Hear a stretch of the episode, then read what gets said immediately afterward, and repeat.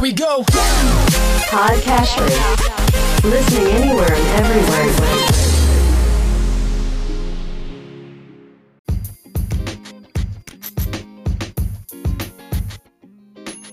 Welcome to Weekly Investment Podcast bersama saya Ferdian Syahputra dari Ispring Investment Indonesia untuk Prudential Indonesia.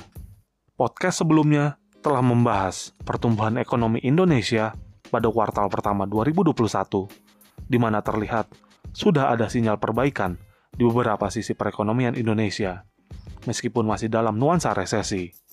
Salah satu sinyal yang terlihat positif datang dari sektor manufaktur, di mana angka Purchasing Manager Index Indonesia untuk bulan April 2021 tercatat sebesar 54,6 atau naik dari posisi 53,2 pada Maret 2021. Rilis angka Purchasing Manager Index tersebut menunjukkan ada perbaikan permintaan tidak hanya dari dalam negeri, tetapi juga ekspor. Peningkatan permintaan ekspor ini baru pertama kali terjadi sejak 17 bulan terakhir. Sebagai catatan, angka 50 pada PMI menunjukkan industri manufaktur sedang dalam fase ekspansi. Selain itu, sinyal positif juga datang dari indeks keyakinan konsumen yang dilakukan oleh Bank Indonesia. Dalam survei terbaru, dilaporkan bahwa keyakinan konsumen pada April 2021 kembali memasuki zona optimis setelah dalam setahun terakhir berada pada zona pesimis.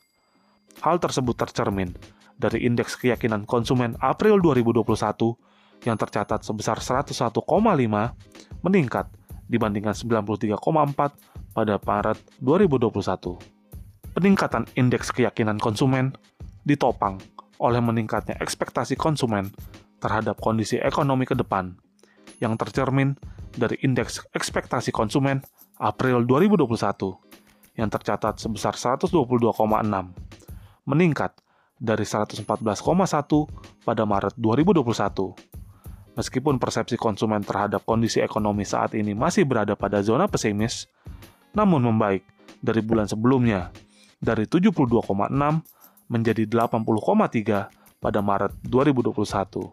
Sinyal positif lainnya datang dari data penjualan semen dan penjualan mobil.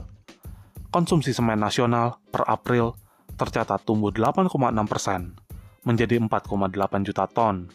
Hal tersebut membuat konsumsi semen selama 4 bulan pertama 2021 mengalami pertumbuhan sebesar 3,7 persen menjadi 19,76 juta ton. Dan pertumbuhan tersebut diperkirakan berasal dari kegiatan konstruksi yang terus bergerak sejak akhir kuartal pertama 2021. Sementara itu, laporan Gabungan Industri Kendaraan Bermotor atau GAIKINDO menunjukkan bahwa penjualan mobil dari pabrikan ke dealer mencapai hampir 79.000 unit pada April 2021. Angka ini secara tahunan naik hingga mencapai 900%. Dan penjualan mobil ke konsumen akhir tercatat hampir 79.500 unit dan mencatatkan kenaikan hingga 227% jika dibandingkan tahun lalu.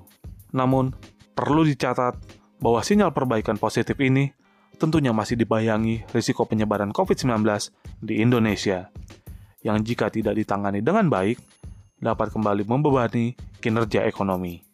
Demikian Weekly Investment Podcast mengenai sinyal perbaikan ekonomi pada kuartal 2 2021. Semoga bermanfaat dan salam investasi.